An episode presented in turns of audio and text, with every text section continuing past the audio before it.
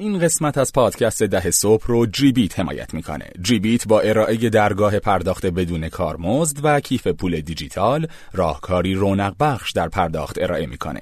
تامین امنیت و سهولت وظیفه جیبیت، نه ارزش افزوده اون. ارزش افزوده جیبیت رونق دادن به کسب و کارها و توسعه دادن به زمان و سرمایه کاربرانشه. در ضمن جیبیت برای استارتاپ ها و همچنین مخاطبین پادکست ده صبح پیشنهاد ویژه‌ای داره. برای اطلاعات بیشتر و دانلود اپلیکیشن به سایت jibit.ir مراجعه کنید. jibit.ir.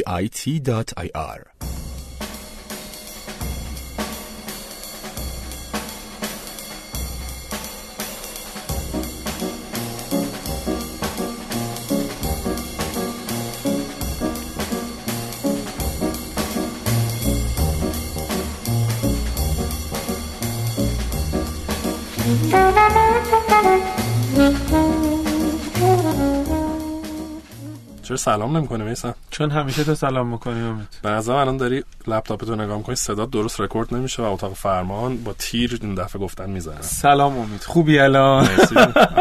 به جای اینکه به من سلام کنی که امروز 5 بار سلام کردیم، می‌تونیم به شنوندگان عزیز. من به شنوندگان عزیزمون سلام می‌کنم. خیلی خیلی خوشحالم که برای 23مین قسمت از پادکست ده صبح در خدمتتون هستیم. در اواخر فروردین سال 97.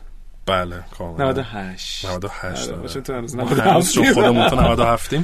آره خب امروز مهمونمون که آقای سعید لطفی، زودفود و اسنپفود، از هم بنیانگذاران هر دو عملا، و کلی یپ زدیم باشون. قسمت اول مصاحبه رو این هفته میشنوین و قسمت دومش رو من نبودم متاسفانه، بعد بشنوم مسلما این اپیزود. آره خیلی هم جالب بود اتفاقا. آره اونم یه نکاتی توش داشتش که خیلی برای من جذاب بود. مثل حالا من خیلی وقت پیش بود، ولی چیزی که توش یادم این بود که چطوری دارن سعی میکنن که اصلا فرهنگ سفارش غذا رو عوض کنن، یا مثلا اطلاف این بسته‌بندی‌ها رو کم کنن. یه چیزایی که اصلا آدم فکرش نمی‌رسه که ربطی لزوما مستقیم به بیزنس سفارش غذا نداره. آره چیز جالبی بود توش، علاوه بر حالا صحبت‌های دیگه که خب انتظارش رو داشتیم. آره چند تا نکته خیلی جالب بود که حالا گوش بکن، دوستانم دارن گوش میدن. حتماً ببینیم چی میشه. خب چی داری امروز برام هستم؟ شدی قشنگ تیپیکال مجریه تلویزیونیا. چی برای اون آوردین؟ مثلا من این ترانه رو آوردم براتون. الان بازگشته از سر کار بخونم. آره دقیقاً اینا. فکر میکنم که بد نیست. ما قسمت قبل راجع به این حرف زدیم که خب چه اتفاقی میفته وقتی که اصلا چه شکلی با ویسی ارتباط بگیرن. خیلی هم نگفتیم. نه آره راجع به این نگفتیم. یکی این که خب به نظر من قاعدتا تو میری تو سایت ویسیه، اونجا نوشته چجوری باهاش تماس بگیری دیگه، یا فرم چجوری پیداش می‌کنی. آها آفرین. لیست این ویسی ها کجاست و کجا میفهمید چه ویسی تو چه حوزه فلان؟ کسی این کارو کرده؟ آره دو سه تا به قول معروف لیست داریم. یکیش انجمن ویسیه که خیلی ویسی ها عضو انجمن ویسی هستن، خیلی نیستن. مثلا ما الان در زمستان 97 که خدمت شما هم آره زمستان 97 که خدمت شما ما هنوز عضو انجمن ویسی نیستیم. اصفهان پلاس هم یه لیست خیلی خوبی داره از ویسی ها و شتاب دهنده ها، ولی خب اینا قسمت عمدهش اظهاریه، ممکنه خیلی ویسی این ورانور باشن کسی نشناسه. من توی این مجله شنبه نوشته بود که دارن یک کتاب خیلی کتاب سال الان لابد در اومده، الان حالا باید در اومده باشه که لیست همین چیزا توش باشه. البته قاعدتاً توی اون چی در میاد، ولی میدونی امید نمیدونم، بیشتر بستگی داره، واقعا خیلی بستگی داره به شهرت ویسیه و اینکه تو ببینین ویسی قبلا کجا سرمایه گذاری کرده، چه شکلی. خب همین این اطلاعات آیا شفافش وجود داره؟ به نظر من که خیلی خوبه. مثلا فرض کن تو میدونی که من یه استارتاپ دارم مثلا در حوزه نمیدونم حالا فینتک مثلا، خب دنبال سرمایه گذارم، بتونی بری روی مرجعی خیلی راحت ببینی که آقا ویسی هایی که در این حوزه هستند کیان، کی تو چه استیجی مثلا سرمایه گذاری میکنه، استارتاپی که سرمایه گذاری کرده کیه. خیلی جلو میافتی که اصلا سراغ کی بری. برای شماها هم خوب باشه. مختلف وجود داره، ولی خب تهش اینه که خود استارتاپ باید اینو در بیاره. بعد این اصلا جزئی از فرایند کاری استارتاپ است. یعنی استارتاپ الان که تصمیم گیری میکنه جذب سرمایه بکنه که نباید همین الان وی سی رو پیدا بکنه. قاعدتا 5 ماه 6 ماه باید تحقیق کرده باشه بدون سراغ کی میره. 5-6 ماه تحقیق کنه، بعد 9 ماه هم بره تو پروسه. بله همینطوره. به خاطر همینه که میگم یکی از کارهای فیلیه. یکی حالا سما خوبه نه ولی این مشکلش چیه؟ اگه یه رفرنسی باشه، خب نوشته باشه آقا سیناتک در زمینه فینتکه، اینه، حتی اگه چک سایزش پابلیکه چک سایزش هم اینه، روی اینام سرمایه گذاری کرده، خب کسی نمیده واقعا همه رو اینجوری لیست باشه، ولی کار خوبیه دیگه، قبول کن کار خوبیه. آره نبودن خب بچه وقت استارتاپ تلف شه که تازه طور پیدا کنه، یه همچین وقتی میذاره قاطعا میخواد پولش هم بگیره، استارتاپ حاضر میشه برای اینکه مثلا دیتا رو داشته باشه، پول بیزنس مدل اون کسی که این کارو میکنه اکچولی چیز هست دیگه، فکر میکنم یه چیه ECM ولی منتشر داره میکنه. نه تلگرامشون بری میبینی، نه اون میفروشن، یه گزارش فروشی دارن که اتفاقا VCها فکر میکنم میخوان، حالا من ریزش چیه ولی حالا بیزنس مدلش مهم نیست، فرض کن توی سایتی گذاشتن این رفرنس هست، تبلیغ هم بودنش قطعا خوب خدا رو شکر. ولی یه مشکلی دیگه ای که هست اینه که چک سایز مثلا VCها خیلی مشخص نیست، حالا اوکی دو تا نمیشه باشه، دو تا دیتا هم توش نباشه، ولی حداقل طرف بدون آقا مثلا این 15 تا تو فینتک هم با اون اطلاعاتی هم که میبینه مثلا میگه آقا این 5 تاشم به دردم نمیخوره، خودت برو دنبالش، حداقل رو 10 تا خودت برو دنبالش، تو پادکست بریم دنبالش بذار کتاب شنبه بیاد بیرون کردن کارو که کردن. ولی این چون خیلی این سوال از من میشه و خیلی وقت مزاحم خودت میشم که آقا فلانی مثلا دنبال همچین استارت، دنبال همچین سرمایه گذاری استارتاپش اینه، سراغ کی بره و برعکس دیگه، شاید بعضی از ویسیام مثلا ویسیای جدیدترم بخوام برم ببینم آقا الان بازار استارتاپ چی، کی رو چی داره کار میکنه، کی رو چی سرمایه‌گذاری که وجود داره برای ویسیا اینه که پاشن برن تو رویدادها و اینا شرکت میکنن. مثلا یکی از مهمترین کارکردهای رویدادها ایناست. هرچند من مثلا اتفاقاتی که میفته نمیدونم مثلا کافه سرمایه و نمیدونم اتاق سرمایه گذاری و این حرفا رو خیلی مثبت نمیدونم شخصا. اتفاقا اخیرا یه توییتی من کردم که آقا کسی هست تا حالا از اینا استفاده کرده باشه و بهره برده باشه، اینجوری بگم. یکی گفت که آره ما با یه ویسی آشنا شدیم مثلا این وسط داریم پیش میریم، یکی دیگه هم گفت که ما عده بیشتری هم گفتن که نه آقا خیلی به درد ما نخورده این تیپ مثلا مکان ها. واقعیتش این استارتاپی که جدیه، حالا چه از طریق پرسش از دیگران، چه از طریق نمیدونم پیدا کردن این تیپ گزارش‌ها، از طریق اینکه بره تو رویدادهای مختلف شرکت بکنه، اون ویسی هدف خودش و مخاطب خودش رو پیدا میکنه. شنبه رو میخونه، چند چهار تا کانال تلگرامی هست، نمیدونم راه پرداخت رو میخونه، اخبار رو دنبال میکنه. این که میگم مثلا 5 6 ماه بعد تحقیق میکنه به این معنی نیست که نیرو بشینه 5 6 ماه چک کنه. نه ولی میخوام بگم که اگه اون 10 تا رو بدون کیه حالا بره روی این 10 تا تحقیق کنه، نه اینکه تازه 3 ماه تحقیق کنه تازه به این 10 تا برسه. آره قطعاً، آره مسلم، خودش ولی جزو کجا رسوندن امسال کلا آره رو مود نمیدونم و بستگی داره و نه داداش تو اومدی چیز کردی قشنگ شمشیر از رو کشیدی. شمشیر استارتاپا رو بهم دادن تو عید، برام یه شمشیر فرستادن اومدم به جنگ شما VC رزیل. یه چیز دیگه‌ای که فکر می‌کنم خیلی مهمه تو انتخاب VC که شاید خیلی تو ایران تا حالا بهش توجه نمی‌شد یا شاید می‌شد من خبر نداشتم، اینه که VC دفتر مرکزیش کجاست. الان قسمت عمده VC تهرانه و استارتاپایی که توی شهرهای دیگه غیر تهران واقعا می‌خواد کار بکنه. آره مثلا صندوق‌های پژوهش نوآوری و این حرفا هستن ولی خب اینا تعدادشون خیلی محدوده، معمولاً چک سایزشون هم کوچیکه. آره حداقل دو تا از فکر کنم استارتاپ‌های برکتن که شون قم، یکیشون مشهده و سر داستانی می‌خواستیم جلسه اینا بذاریم، ماجرا بود دیگه که آقا کی میرسن بیان تهران و تعداد استارتاپایی که اینجوری روشون سرمایه‌گذاری شده خیلی زیاد نیستن. بله و اینم مسئله اساسیه. شاید نمیدونم مثلا شاید خیلی نشه، مثلا با توجه به اینکه ما تعداد VC هم به نسبت استارتاپمون کمن، خیلی نشه به استارتاپا گفت که آقا مثلا به محل جغرافیایی نگاه بکنه سیلیکون ولی که هنوز زوده. آره ولی خب به هر حال یه عاملیه که اثر میذاره. خب و حالا برگردیم سر بحث اولمون. خب حالا کانتکت کرد، حالا با ایمیل و فرم و فلان و این داستانا بعد چی؟ بعد همون اتفاقات میفته. نه ما فقط می‌خواستیم بگیم که چه شکلی VCها رو انتخاب بکنه که کانتکت بکنه، چه شکلی باش تماس بگیره. یه پارامتر خیلی مهم به نظر من میمونه اون وسط، اونم اینه که واقعیتش اینه درسته که دنبال سرمایه گذار میگردین ولی این سرمایه گذار بعدا شریک استارتاپ شما میشه. بله و به نظرم بیشتر از این که دنبال سرمایه گذار بگردن باید دنبال شریک خوب بگردن استارتاپ. یعنی ببینن که طرف ممکنه چک سایزش کوچیک باشه ولی داره با استارتاپ هایی که قبلا اومده روشون سرمایه گذاری کرده داره خوب تا میکنه و مثلا مشهوره به حسن اخلاق، مشهوره به انصاف، مشهور به این که وقت میذاره. آره آره، این به نظرم مهمترین پارامتر، نمیشه گفت مهمترین، ولی شاید یکی از سه تا پارامتر مهم انتخاب ویسی برای استارتاپ ها باید همین این باشه که آقا چه یکی رو پیدا بکنین که بتونین باهاش دو هفته یه بار، هفته یه بار، ماه یه بار تو جلسه هیئت مدیره بشینین و مثلا براتون عذاب نباشه، مشتاق باشین به اینکه با همدیگه صحبت بکنین، از دیدن همدیگه مثلا ناراحت نشه، روتون رو برنگردین، راهتون رو کج نکنین.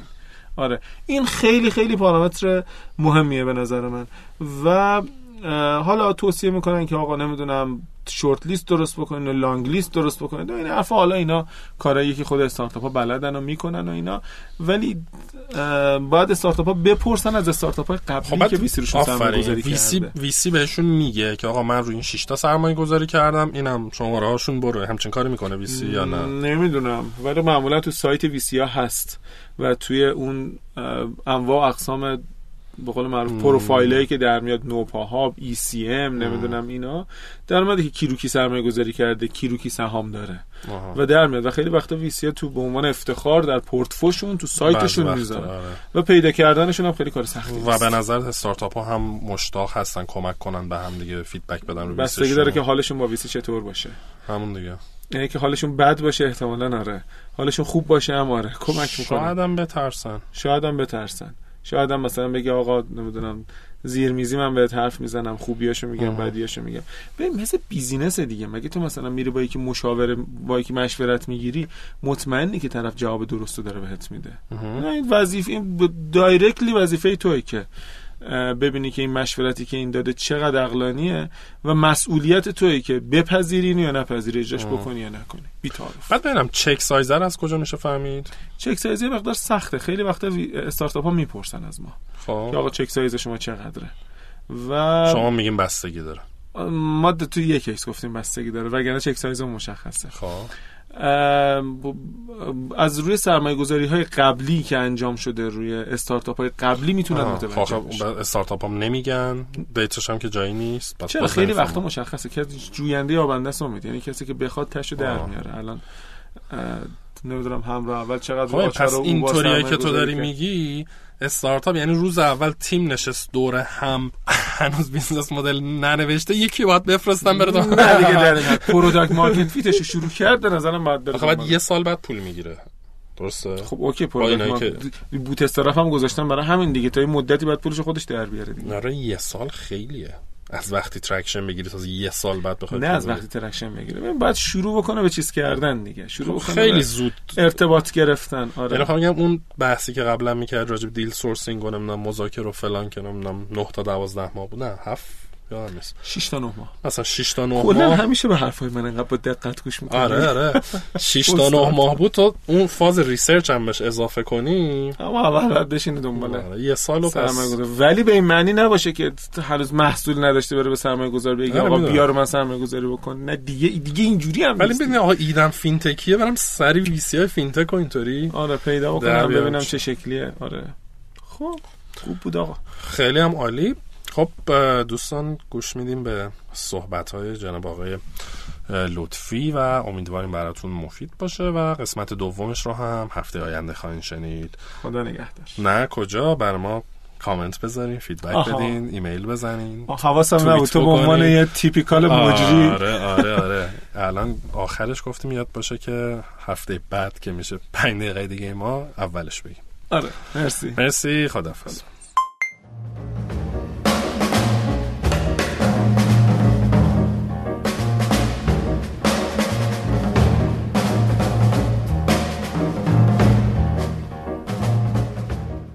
پادکست 10 صبح به حمایت‌های شما دلگرمه، پس ما رو به دیگران معرفی کنید. بخش‌هایی از پادکست رو که دوست داشتید یا قسمت‌ها و مهمان‌های محبوبتون رو در رسانه‌های اجتماعی با دیگران به اشتراک بذارین و ما رو هم تگ یا منشن کنید. به ما و دیگران بگید که چرا پادکست 10 صبح رو گوش میدین و چه تأثیری توی کارتون داشته. خوشحالیم که شنونده ی پادکست 10 صبح هستید.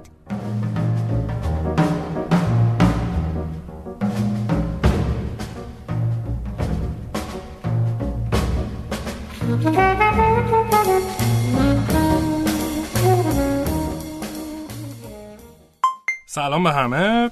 ما برگشتیم با یه مهمون دیگه. البته ما امروز میثم رو نداریم متاسفانه، همچنان سرش خیلی شلوغه.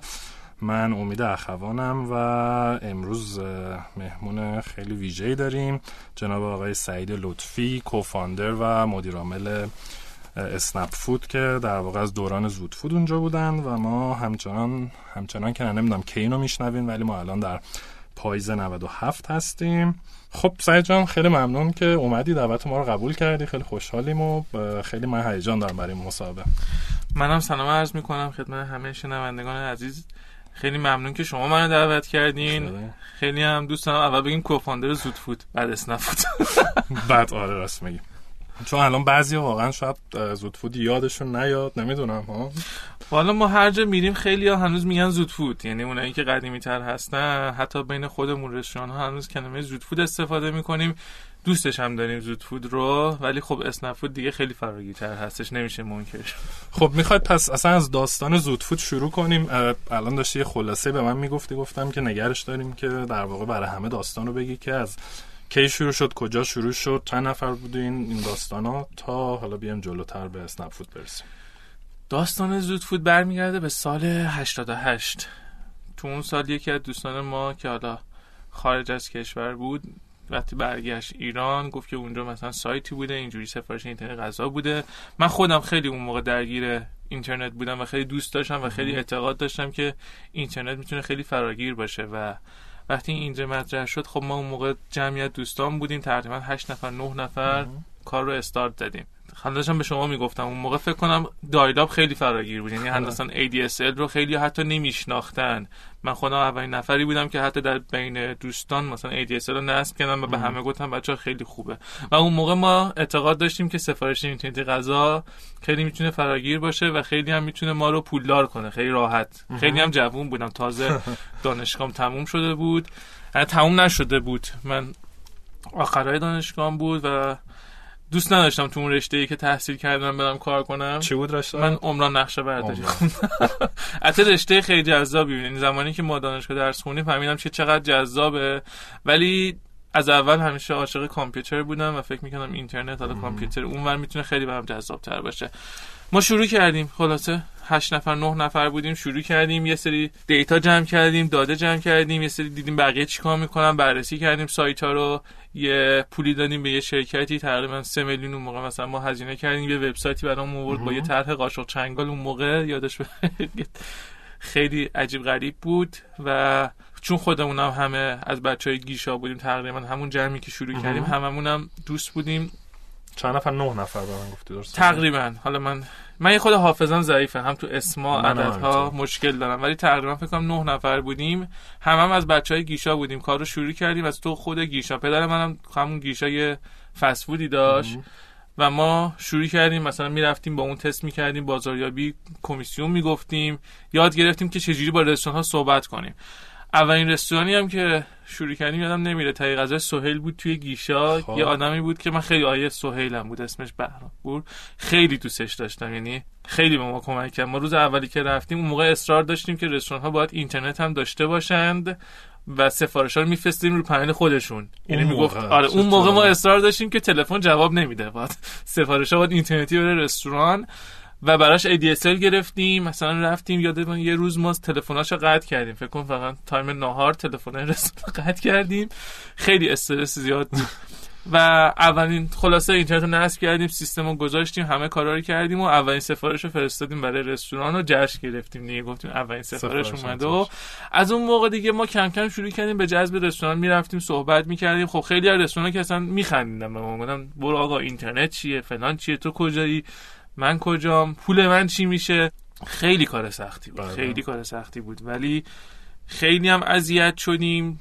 رستوران دیگه هرچی خراب میشد به ما زنگ میزد. ما هم یه تیم 7 8 نفره جوون، بچه‌هامون هم اکثرا جز من که درسم دیگه تقریبا تموم شده بود و دانشگاه لازم نبود برم، همه دانشجو بودن، یعنی بیشترمون تقریبا شد 2-3 نفرمون بقیه دانشجو بودن و هماهنگ دفترم نداشتیم، از خونه شروع کرده بودیم. ولی خب رفتیم جلوتر، اونجوری که فکر می‌کردیم پیش نرفت، یعنی ما با یه آرزو و آمالی شروع کردیم که الان چقدر پولدار میشیم، فردا همه خیلی براشون جذابه. اونجوری که فکر میکنیم برای خودمون جذاب بود، برای مردم جذاب نبود.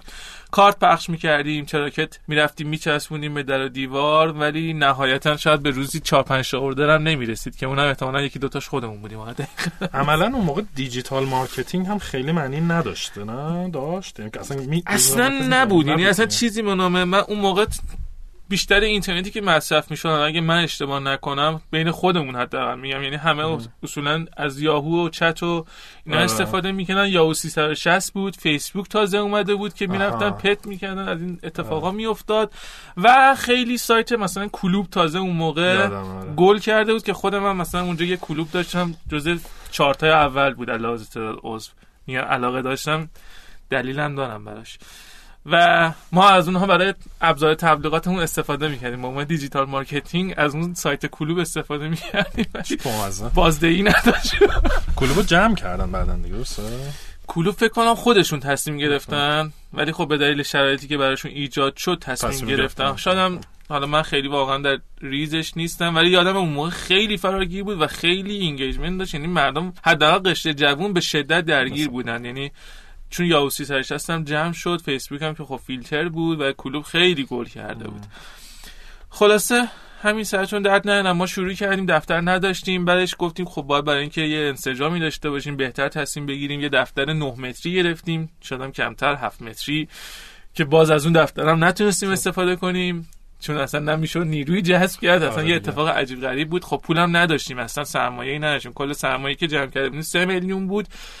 من اشتباه گفتم، 3 میلیونی که کل سرمایه‌ام بود که فکر کنم 1.5 میلیونش رو برای وبسایت هزینه کرده بودیم. خودتون پول گذاشتین یا؟ آره دیگه، کل پولی که مثلا ما اون موقع داشتیم نزدیک 3 میلیون بود که حالا بیشترش همش هم 3 نفر گذاشته بودیم و 1.5 میلیونش هم برای وبسایت هزینه کردیم. بعدش دیگه خب دیدیم که اینجوری نمیشه واقعا ادامه داد، باید حتما یه دفتری داشته باشی، باید بتونی نیرو جذب کنی، حداقل یه نفر به عنوان علاوه کال سنترمون، کسی که بتونه کارهای دیتا اینا رو انجام بده، ساپورت رو انجام بده. و بعدش خب پدر بزرگ من لطف کرد، یه پولی به ما داد به عنوان مثلا 15 میلیون موقع داد و ما تونستیم دفتر 80 متری رو رهن کنیم، رهن کامل کنیم سال اول، که اتفاق خیلی خوبی بود. از اونجا تون رفتیم بالاخره هر کی یه جایی میز و کامپیوتر و لپتاپ و اینا، لپتاپ که نبود، کامپیوتر و اینا رو آوردیم و تونستیم تازه یه استارت، چرا لپتاپم بود، تونستیم یه استارتی بزنیم و تونستیم یه نیروی جذب کنیم. و اون موقع خب کار جذب رستورانمون یه خود فرآیندمون بهتر شد، سرعت جذب به رستورانمون بیشتر شد. همین که رستوران ها رو بیشتر جذب می‌کردیم، کم کم بالاخره مردم داشتن راغب می‌شدن که اوردر بیاد. و یه اتفاق خوبی هم که یه جایی هم که ما تونستیم یه جهشی داشته باشیم، یه برنامه‌ای در شبکه‌های ماهواره‌ای که حالا دیگه شبکه‌ای که خیلی هم مثلا جذاب بود، اسم برنامه کلیک، حالا من اسم شبکه‌شو نمیگم، برنامه کلیک توی ماه رمضون یه بار اومد مثلا سایت ما رو نشون داد، خیلی جالب بود. فرداش که من رفتم شرکت، ماهنامه زوم بود ولی تلفن‌ها زنگ می‌خورد، همه آقا می‌خوایم سفارش بدیم. اون موقع هم رستوران خیلی هم اوضاع بد بود، سایت بسته بود، میگفتم بعد از ظهر شب ما در خدمتتون هستیم. اونم توی برای اینکه مردم سایت ما رو بشناسن خیلی کمک کرد. و از اونجا دیگه ما کم کم پا گرفتیم توی این مسیر، تونستیم رستوران خوبی رو جذب کنیم. حالا نایب رفتاری، رستوران پرپرو که خودش یه وزنه‌ای بود برای ما، وقتی مثلا پرپرو که آقای میقلنگ مثلا ما دست داد و همکاریش روی کرد، خیلی به ما کمک کرد. و هانی پارسه، وقتی خب این برندها هم اومدن کم کم اعتماد مشتریان بیشتر جلب میشد.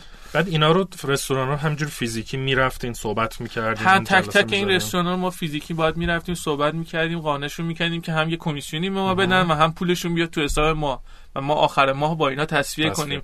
تو اون دوران خب خیلی سایت ها بودن که میونن حالا به بهونه های مختلف با کارت های مختلف پول از رستوران ها میگرفتن و بعد توی حساب کتاباشون دقیق نبودن یا خیلی رستوران ها رو اذیت میکردن. ما تو اون وره زمانی یکی از کارهایی که خیلی برامون مهم بود اتفاق بیفته این بود که تصفیه حسابمون با رستوران ها سر وقت باشه.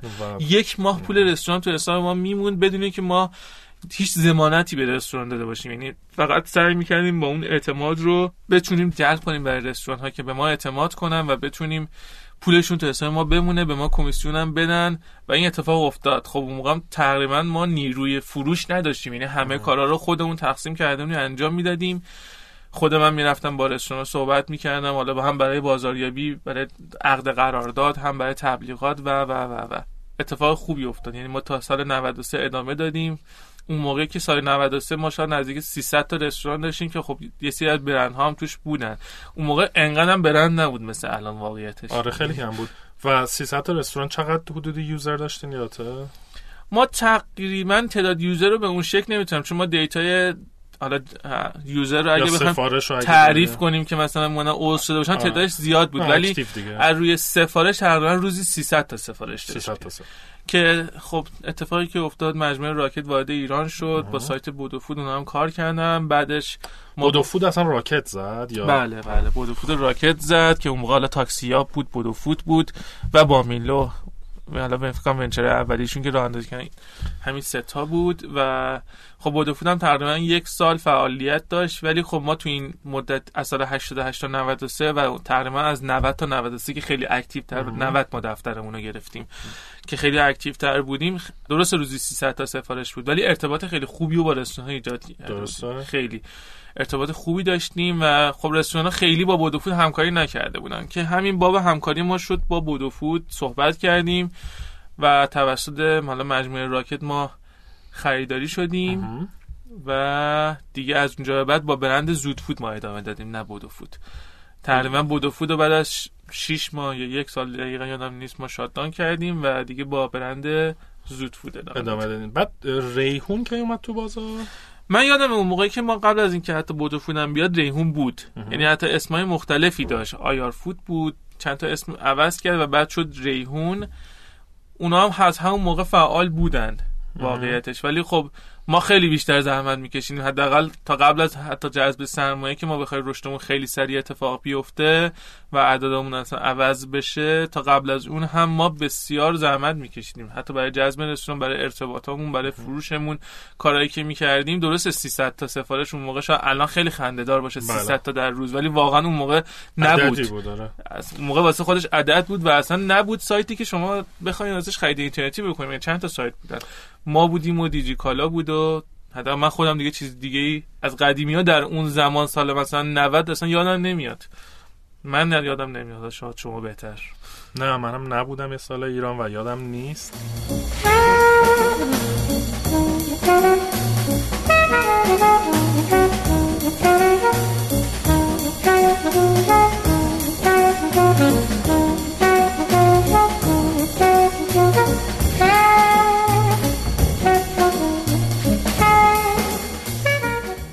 بعد راکت پس اومد شما رو خرید و ولی برند زودفود و همه چی موند و بعد چی شد؟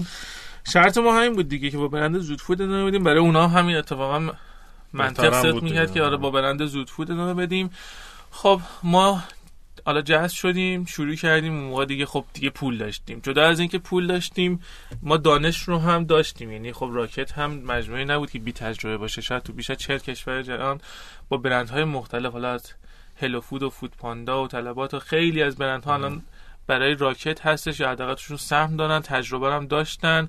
و ما استارت زدیم برای اول اینکه هم جذب رستوران رو بیشتر کنیم. خب تیم فروشمون رو این موقع تشکیل دادیم، در واقع 3 نفری که بودیم، 3 نفر اصلی که ما داشتیم زودفود رو میچرخون، همون 3 نفر منتقل شدن به شرکت جدید. بله. و هر کدوم یه بخشی از کار رو گرفتیم. اون موقع من بیشتر درگیر مارکتینگ بودم، امین مدیر فروشمون بود، حالا مسعود رفت مثلا سرپرست کال سنترمون شد. تعداد نفراتو باز زیاد میکردیم.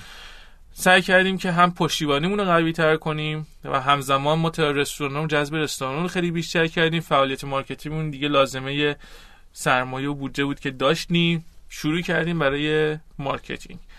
و خب اون موقع خیلی شاید اوایلش خلاق نبودیم، با همون تراکت و چند تا طرح‌های تشویقی و کمپینای ساده و جایزه و حالا تو فیسبوک و چند تا اتفاقا شروع کردیم. ولی بعداً کم کم یاد گرفتیم و حتی ما از اولین فکر کنم استارتاپ هایی بودیم که اومدیم کوپارتنرز رو اصلا جا انداختیم که ما بیایم با بقیه سایت ها یه هم افزایی داشته باشیم. مثلا کیا؟ ببین من یادم اولیا مثلا ما از آسیاتک شروع کردیم برای یوزرهای آسیا. اتفاق رفتیم صحبت می‌کردیم ما همه این دوستان که بیایم مثلا ما یه آفری برای یوزرهای شما داشته باشیم، ما که داریم هزینه می‌کنیم بیایم هزینه رو هدفمند کنیم، هم شما برای حالا رضایتمندی یوزرات، حالا برای بخش CRM یا هر اتفاق دیگه که تو مجموعتون میفته بتونید یه آفر خوب به مشتری بدیم و هم ما داریم هزینه‌شو پرداخت می‌کنیم.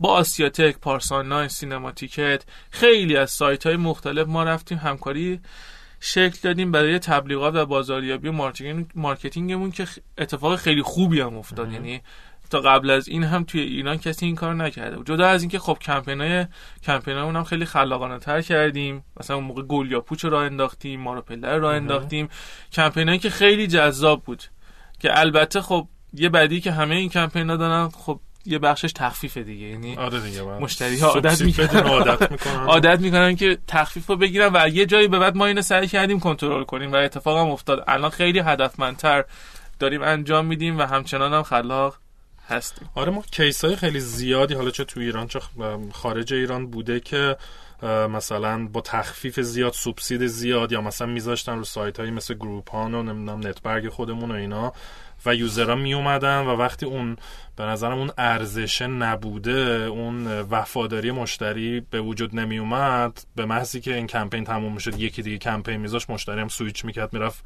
از اونی که ارزون تره.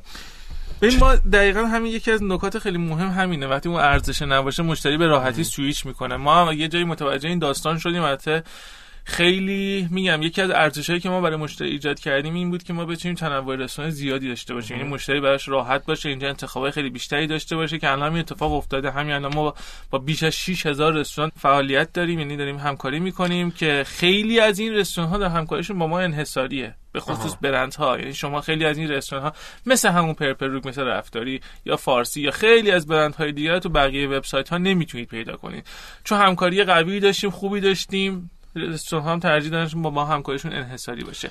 یکیش این بود، یکی هم پروداکت بود. یعنی ما روی پروداکت هم خیلی کار کردیم که یه پروداکت قوی داشته باشیم که واقعا وقتی ما می‌خوایم مشتری رو بیاریم برای یه سفارش اینترنتی، یه فرهنگ جدید بود. این نبود که ما فقط تخفیف بذاریم و بخوایم مشتری به خاطر تخفیف بیاد اینجا. شاید اوایل اینجوری شروع شد، ولی بعد سعی کردیم اون سرویس خوب، اون خدمات، پشتیبانی، چه از پروداکت، چه از انتخاب که رستوران باشه، چه از پشتیبانی که حالا برای اتفاقی که برای سفارش میفته، 0% این داستان رو ما 100% کاور کردیم و این ارزش رو برای مشتری ایجاد کردیم که الان همه خیلیا براشون راحت تره که اینترنتی یا با اپلیکیشن ما سفارش غذا رو بزنن. اون موقع ما اپلیکیشن هم نداشتیم. یکی از کارهای دیگه‌ای که کردیم سال 93-4، البته ما بستر وبسایتمون خیلی قدیمی بود و اصلا علاوه تکنولوژی اتفاق خوبی توش نه، اصلا نمیتونست اسکیل بشه. یعنی ما تعداد اوردرمون زیاد میشه، سایتمون هر روز داون میشد. یکی از کارهایی که مثلا سال 93-94 کردیم این بود که سایت رو هم ما تونستیم عوض کنیم. کلا تکنولوژی پایش همه چی اتفاق افتاد، همش عوض شد. یه تغییر خیلی بزرگ اتفاق افتاد برامون که از اونجا بعد دیگه دستمون برای اسکیل هم باز بود و بعد تونستیم حالا اپلیکیشنمون رو اندازی کنیم. یکی از اتفاقات خیلی خوبی هم که افتاد در این جوین ما، خب ما آدمای خیلی قوی هم تو بودوفود بودن، مثل همین مهراد عبدالرضا که الان رئیس هیئت مدیرمونه. ما با هم دیگه داریم اسنپفود رو میگردونیم، جفتمون در واقع یه جورایی ام دی هستیم، ولی حالا آفیشیالی یکی مهراد هم از 93-4 اضافه شده. مهراد از بودوفود بوده، از بودوفود بوده که تو این اتفاقی که افتاد، حالا تا یه جایی هم ما مارکتینگ رو با هم می‌بردیم دیگه، یه جای دیگه انقدر شرکت بزرگ شد که دیگه تقسیم کردیم. حالا بیشتر مارکتینگ پروداکت مهراد میبره اینور. الان کلا اسنپفود چند نفره؟ حدودی خیلی. من زمانی که زودفود رو شروع کردیم سال 88 دروغ نمیگم، ما واقعا خیلی دوست داشتیم که پولدار شیم. یعنی فکرمون این بود که یه ساله، یه ماه، یه شبه همه میان خرید میکنن و این اتفاق میفته. ولی یکی از واقعا علاقمندی‌های خودم اون موقعی که انگیزه های این بود که همیشه با بتونیم کارآفرین باشیم، یعنی بتونم یه تعداد نفرات رو حقوق بدیم و این خیلی به من حس خوبی میداد. ما زمانی که جوین شدیم تیممون تقریبا 10 نفر بود، 10-12 نفر. حالا خودمون هم بخوایم حساب کنیم تقریبا 13-14 نفر تیم زودفود بود که اون موقع باز من با اینکه خیلی درآمد نداشتیم یا خیلی بزرگ نبودیم، ولی هر ماه وقتی مثلا یه تعداد نفرات حقوق میدادم حس خیلی خوبی داشتم. با اینکه شاید خیلی از ما خودمون حقوق نمیگرفتیم، ما فقط کار میکردیم. یعنی جای دیگه من کار میکردم پولشو میوردم اینجا خرج میکردم، من شبا میرفتم کار میکردم پولشو میوردم اینجا خرج میکردم. چه جالب. آره. ولی الان که دارم با شما صحبت میکنم ما تقریبا 450 نفر بیمه شده رسمی کارمندمون هستن و تقریبا بیش از 2000 تا بایکنم دارن از اسنپفود.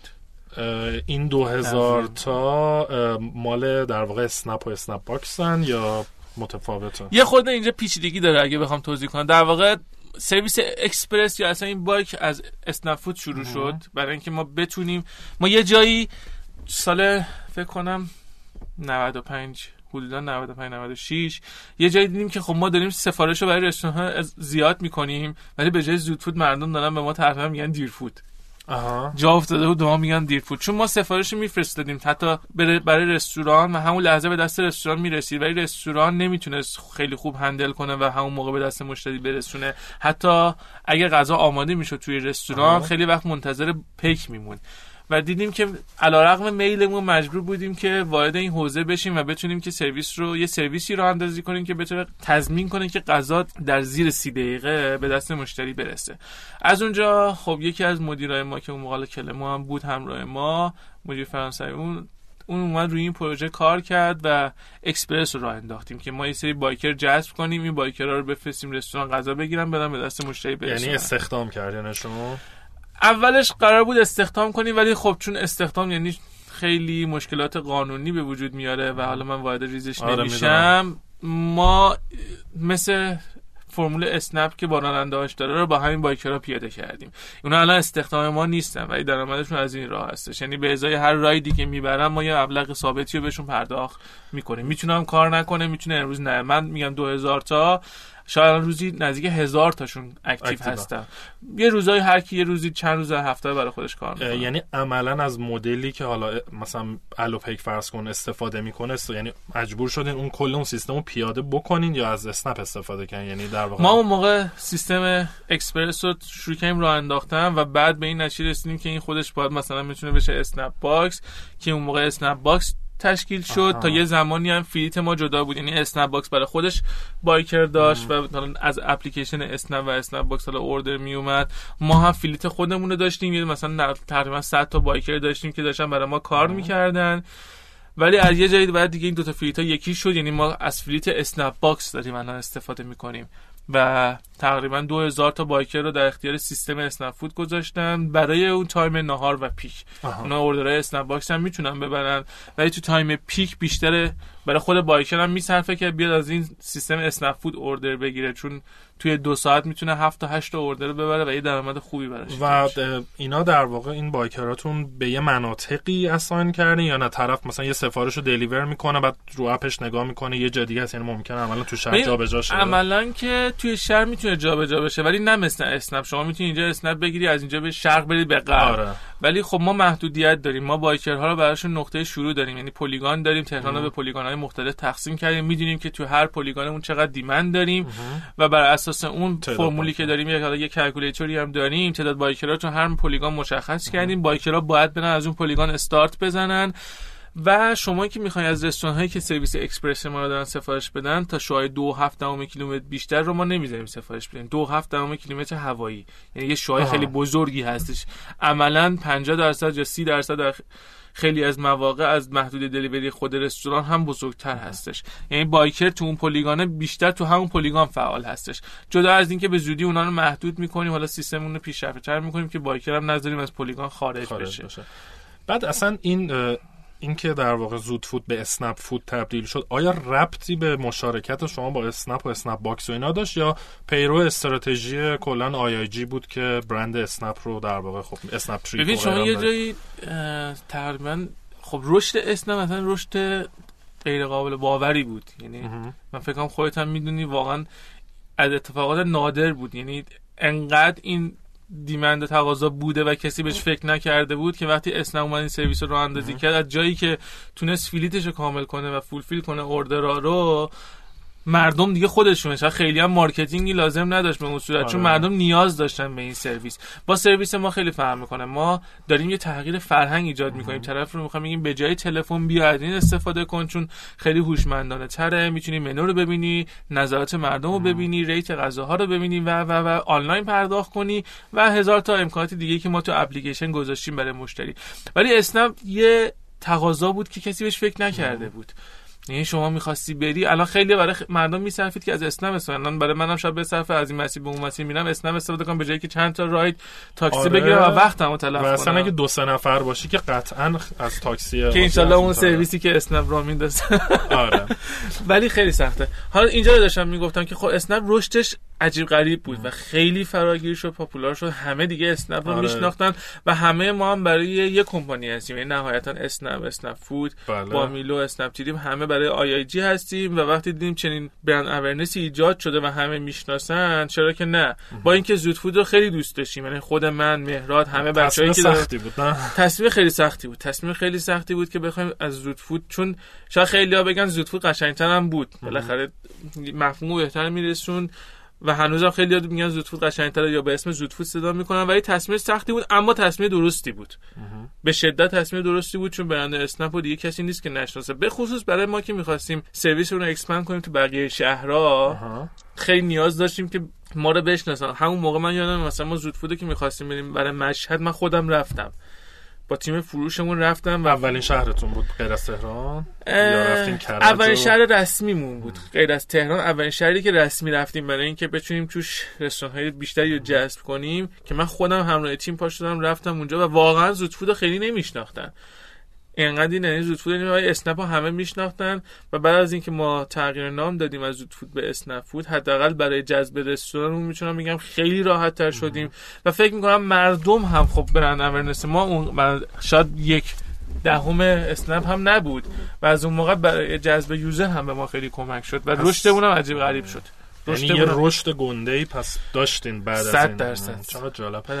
ما در مورد اسنپ اشاره کردی، ما فکر می‌کنم 2 هفته یا 3 هفته پیش بود که شهرام شاکار عزیز جای تو نشسته بود و حسابی ریز اسنپ رو برامون گفت اونم از روز اول تا آخر رو. الان که دوستان دارن این مصاحبه رو میشنون قاعدتاً اون مصاحبه رو قبلش شنیدن و خیلی برامون جالب بود، ولی دیگه ما وارد من به خوبی شهرام نمیتونم مصاحبه کنم. نه خیلی جذابیت گذاشتین. نه من که خیلی دارم لذت میبرم. بعد گفتی الان 6000 تا رستوران دارین، این تو سطح ایران تهران یا ایران؟ توی تهران تقریبا ما 3000 تا داریم، 3000 تا رستوران فعالی که دارن دلیور میکنن. واقعیتش ما توی دیتابیسمون شاید نزدیک الان 20000 تا رستوران داریم، ولی خب رستوران هم یه فعالیتی شده که همه از بیرون نگاه میکنن میگن چقدر خوبه، راحته، چقدر داره پول در میاره، میرن میزنن بدون اینکه علمشو داشته باشن، بدون اینکه اصلا بدونن حتی تامین موادشون باید از کجا باشه. فقط میدونن یه جایی رو اجاره میکنن، چند تا فر دستگاه میزنن برای پیتزا اینو لازم داریم، برای مثلا برای کباب اینو لازم داریم و میرن توی بیزینس و بعدش هم نمیتونن و جمع میشن و ما 20000 تا رستوران داریم که اومدن رو سایتمون ولی الان از این 20000 تا فقط 6000 تاشون اکتیو هستن. البته که خیلی از رستوران هستن که هنوز ما فعالیت نمیکنن و میدونیم که شاید خیلیاشون دلیوری هم ندارن و ما الان دنبال سرویس‌های جدیدی هستیم که به زودی حالا روی اسنپ‌فود رو نمایی میشه. من اینجا نمیتونم بگم ولی خبرای خوبیه. توی چیز که من دیدم که چون دیگه پابلیکه میتونم بگم توی تولد اسنپ بود فکر کنم هفته پیش و دیدم که خلاصه اپ جدیدی قرار بیاد و همتون تو اون اپ میرین و نه اون که بحث جداست از این موردی که من گفتم. آره اون از این جداست چون آره اونم یه اتفاق جدیده، یه اتفاقی که خب مشتری بتونه توی یه اپ همه اون سرویسایی که میخواد داشته باشه. الان فکر کنم اندرویدش اومده بیرون و شاید خیلی‌ها الان استفاده میکنن. اون یه اتفاق خیلی بزرگ و خوب و جذاب خواهد بود که باز یه هم افزایی رو برای خود مجموعه ایجاد میکنه. اما چیزی که من دارم راجع بهش صحبت میکنم و میگم خبر خوبی هستش در راه، برمیگرده به خدماتی که اسنپفود در حوزه غذا قراره به مشتری‌ها بده و البته کارهای خیلی سختیه اما اتفاق میفته و باید بیفته. چرا خب کی منتظرش باشیم؟ من فکر میکنم یکیش به همین البته شما که نمیدونم کی پخش میشه ولی من فکر میکنم تا یک ماه آینده یکی از این سرویس ها رو حداقل ما برای تستش لانچ میکنیم و شما میتونی از خیلی خلاصه بخوام در بسته بگم شما میتونی از خیلی از اون برندهای معروفی که الان دسترسی برای سفارش نداری از روی اسنپفود سفارش بذاری. چه خوب، ما منتظرشیم. قبل از این حالا تو باز خیلی سوالا رو با هم صحبت کردیم. یه خودت الان وضعیت بازار در واقع سفارش آنلاین غذا چطوری؟ الان در واقع رقیباتون کیان؟ حدس من اینه که ریحون و چیلیوری دوتا پلیر بعدی هم بعد از شما درسته؟ ببین در مورد رقیبا به این راحتی نمی‌چیم صحبت کنیم که حالا کدومشون واقعا قوی‌تر هستن.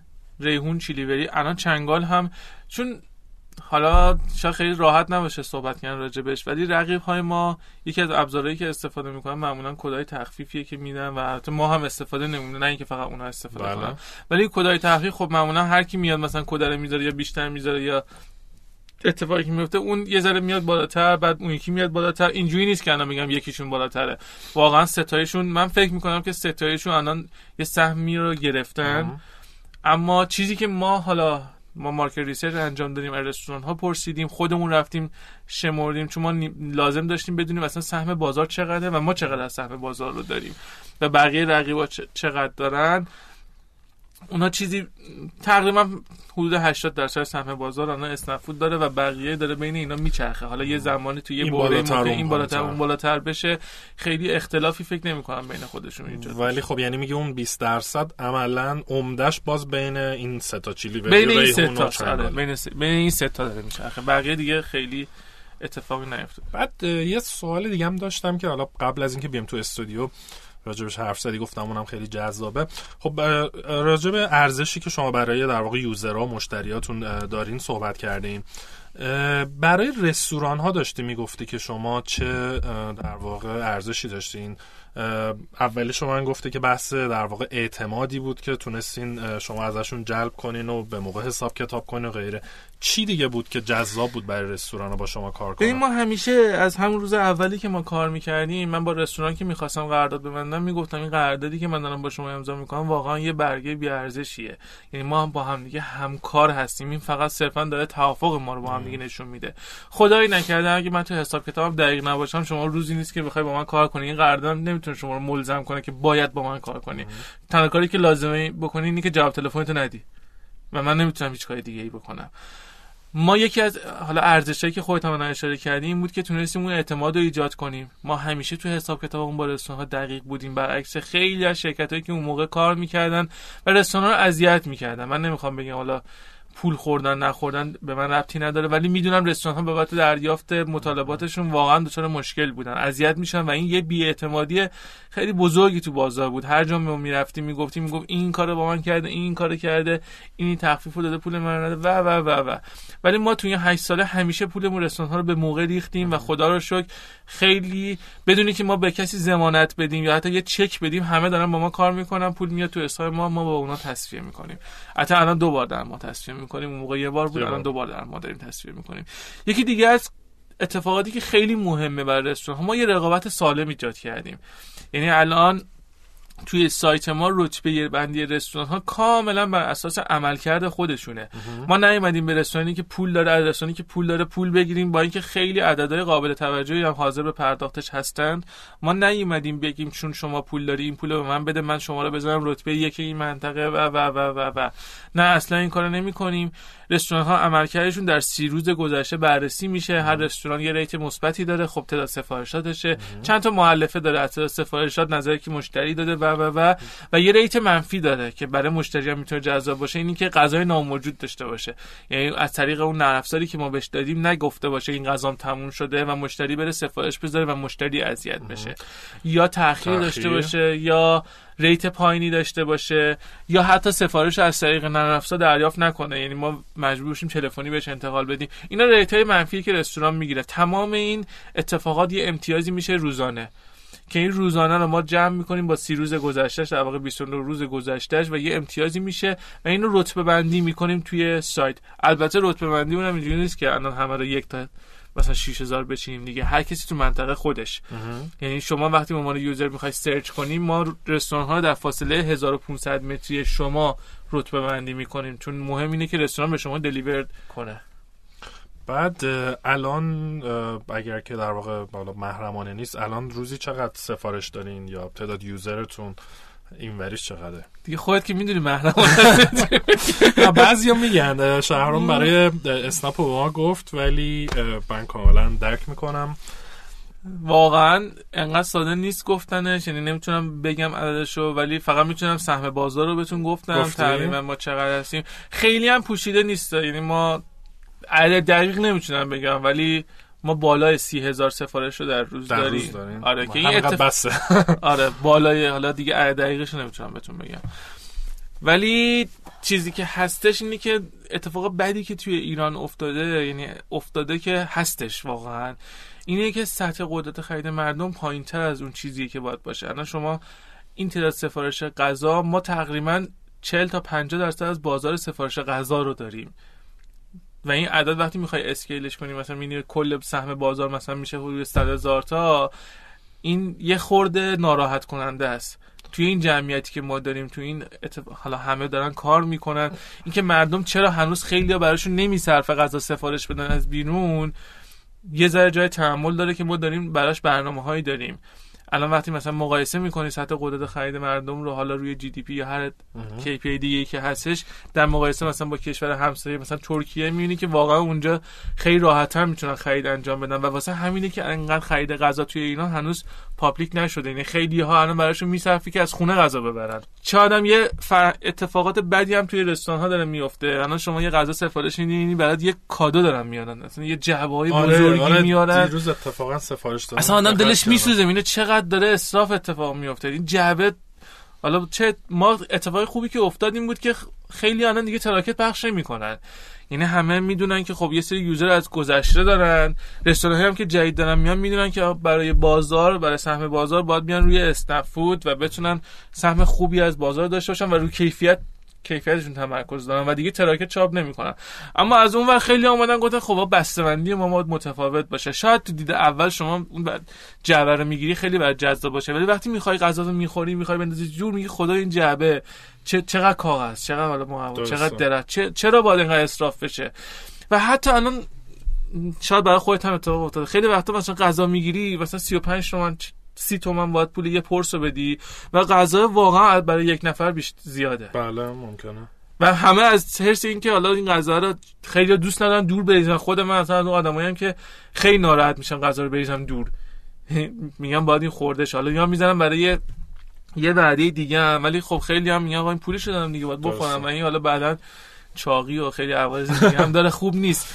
و این جاییه که ما باید کار کنیم روش. یعنی الان ما جدا از این که یه کانال فروش مستقیم شدیم برای رستوران ها و میدونن که باید این کانال استفاده کنن، من فکر میکنم ما وظایف دیگه هم داریم. ما الان داریم سعی میکنیم با رستوران ها صحبت کنیم، باید یه فرهنگ سازی انجام بشه برای رستوران ها، چه تو بسته‌بندی، چه تو حجم غذا، چه تو قیمت گذاری. الان برای مردم خیلی نمیصرفه که بیان همه وعده‌های روزانه‌شون یا حداقل 70% هفته‌شون رو بیان از روی خرید از رستوران‌ها داشته باشن، چه تلفنی چه اینترنتی فرقی نمی‌کنه و این اتفاق خوبی نیستش تو ایران. اون در واقع 100,000 که گفتید مجموع تلفنی و آنلاین، میگم کل سهم بازار سفارش غذا، چیزی که ما فکر می‌کنیم بین البته سفارش غذا، نه اینکه حضوری رستوران، چون غذا رستوران رفتن الان برای مردم یه هابیه دیگه. یعنی الان خیلی شما کاری سفارش غیر حضوری بگید سفارش غیر حضوری یکی از تفریحات مردم الان. من دارم در مورد سفارش حضوری، سفارش تلفنی صحبت می‌کنم. بعد الان شما تو چند تا شهرین؟ تعداد شهر که زیاده، الان ما بیش از مثلا 40 تا شهر رستوران داریم. اما شهرهای اگه بخوام میگم شهری که مثلا بالای 50 تا رستوران روش داشته باشیم نزدیک 10 تا 15 تا و الان روی شهر اصلی که خوب فعالیم. یعنی ما الان تبریز رو خیلی خوب داریم، مشهد، اصفهان کمپین داشتیم، کرج رو الان کمپین داریم، شیراز از هفته بعد کمپین داریم و حساب شلوغش می‌کنیم. شهرهای بزرگ رو خوب ساپورت کردیم و انشالله برنامه‌مون اینه که توی تا قبل از پایان سال ما 3-4 تا شهر دیگر هم قوی داشته باشیم. میگم حالت عادی اینه که ما روی 40 تا شهر هستیم، رستوران داریم، ولی اونجوری که بخوایم واقعیت نگاه کنیم که حداقل مثلا 50 تا 100 تا رستوران تو هر شهر داشته باشیم که مشتری بتونه انتخاب داشته باشه برای خریدش، الان نزدیک 15 تا هستش. 15 تا. یه کمپین هم فکر کنم داری الان در حال اجراست، شاید شد. من خیلی خوشم اومد ازش خودم. شاید شد بله. اونم خیلی مثلا جالبه، منتظریم بقیه‌شو ببینیم. اون دیگه از تیم مارکتینگ و بچه‌های خلاق ما هستش، ان شاءالله بقیه‌شو ببینید. آره گفتم میدونم با بچه‌های ردلاین هم دیدم و گفتن که صبر کن بقیه‌اش در میاد، خیلی جذابه. خب خیلی ممنون دوستان، من خداحافظی میکنم و تا قسمت بعدی خدا نگهدار همگی.